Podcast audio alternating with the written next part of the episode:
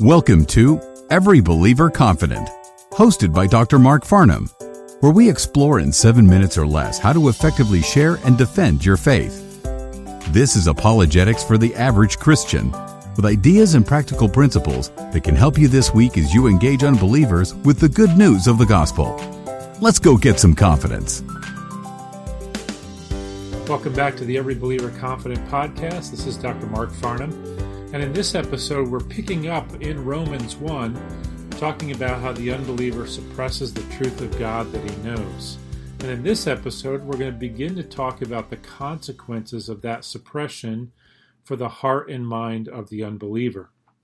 Every action has consequences, and sometimes we don't know what the consequences of a choice will be, or we wouldn't make it. Sometimes we know the consequences of an action, know that we don't want to face the consequences, yet choose the action anyways. This misplaced hope is that somehow we can avoid the consequences while still doing what we want to do. And this is certainly true of the majority of people in this world who reject the knowledge of God by suppressing the truth. They do not believe that they will experience what God says will happen. And this is a universal experience. It traces its beginning to Adam and Eve in the Garden of Eden. God warned them ahead of time what would happen if they ate of the tree of the knowledge of good and evil. Yet Adam and Eve were convinced, thanks to the serpent, that they could avoid the death that God had promised would come to them if they ate the fruit. So suppressing the knowledge of God has serious spiritual, intellectual, social, and physical consequences. Previously, we talked in Romans 1 about how all unbelievers suppress the truth of God, and they do it in a myriad of ways. But here we want to pick up from Romans 1 and talk about what happens as a result of that suppression. Again, as a reminder, we're told in Romans 1:21, for although they knew God, they did not honor him as God or give thanks to him, but they became futile in their thinking, and their foolish hearts were darkened. Claiming to be wise, they became fools and exchanged the glory of the immortal God for images resembling mortal man and birds and animals and reptiles. So the idea there is that as people suppress the truth of God, something happens to them. This is a very powerful and important lesson. First of all, suppression leads to self-deception. Romans 1 tells us that the unbeliever suppresses what is clear and obvious to him. And when a person denies reality long enough, he'll be unable to tell when he's wrong. The brain's elasticity combined with the heart's depravity can make it such that an unbeliever can thoroughly convince himself that he does not know God. This is how we get atheists and agnostics who claim not to know or to believe, in fact, that God doesn't exist, when in fact they do know that he exists. This is the most blatant form of self-deception possible. The implanted knowledge of God that is reinforced by the testimony of the created order is so clear, we're told in Romans 1, that to deny it is to jeopardize your ability to think clearly. This is exactly what we see described in Ephesians 4:17 to 19.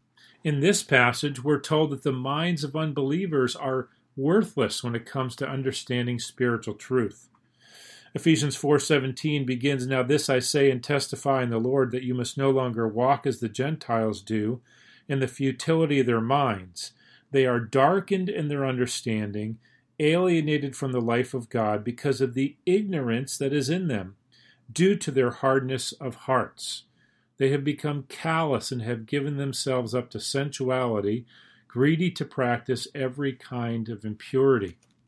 That is, this passage is telling us that the unbeliever's understanding of spiritual truth is darkened, so they cannot see clearly the true nature of themselves or God's gift of salvation. It also says they're estranged from the life that God gives, so they dwell in spiritual death. What's the cause of all this? It's the hardness of their hearts, and that has produced ignorance in them. The word ignorance in Greek is simply the opposite of knowledge. It's literally without knowledge. That is, as the unbeliever hardens his heart against the truth of God he knows, the result is withdrawal or withholding of knowledge. The punishment for rejecting the truth is the inability to come to know the truth. The more a person rejects the truth that God reveals, the more God withholds his ability to understand what he has revealed. So self-deception is a deadly consequence to the soul. One of my favorite authors, George Orwell, authored the dystopian novel 1984, which is about a future world of tyrannical government control that demands complete mental adherence to dogma, even when a person knows it not to be true. When Orwell wrote the book in 1948, he foresaw the devastating effects of state-controlled lies and the impact it would have on the minds and hearts of those who force themselves to believe lies to survive. Elsewhere, he wrote this, quote, "We are all capable of believing things which we know to be untrue, and then when we are finally proved wrong, impudently twisting the facts so as to show that we were right. Intellectually, it's possible to carry on this process for an indefinite time. The only check on it is that sooner or later a false belief bumps up against solid reality, usually on a battlefield," unquote. This solid reality is the world in which the unbeliever finds himself. He'll suppress the truth to his own destruction. So when we engage unbelievers with the gospel, we do so knowing that each person deceives himself in some way and to some degree in order to deny the knowledge of God in a world that testifies of his existence and attributes every day.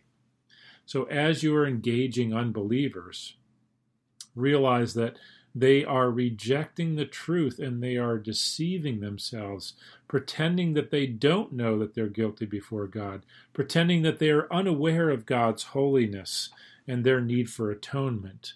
And yet that is simply a cover-up, that is simply self-deception. And we need to see through that and encourage them to see the truth. Well, I hope this has helped provide insight into how to engage unbelievers effectively.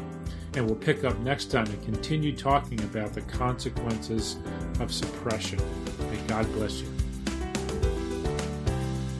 For more information on how you can host a practical apologetics conference at your church, or to listen to past episodes, please visit apologeticsforthechurch.org.